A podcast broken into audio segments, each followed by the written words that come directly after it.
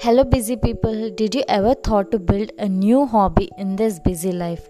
Before starting this podcast, this is me, Pravina, an artist, a mandala artist, and a tutorial artist. If your answer is yes to build a new hobby, then continue this podcast. As an artist, I suggest painting is the best hobby. Why? Because we use different kind of colors while using the painting process so, while painting, in your brain, in pituitary gland, a happy hormone releases, and in this process of painting, you will forget the world.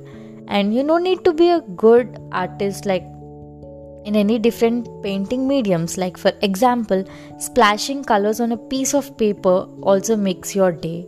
So, just give a try and stay tuned for another amazing art related content podcast. Until then, this is me, Pravina, signing off.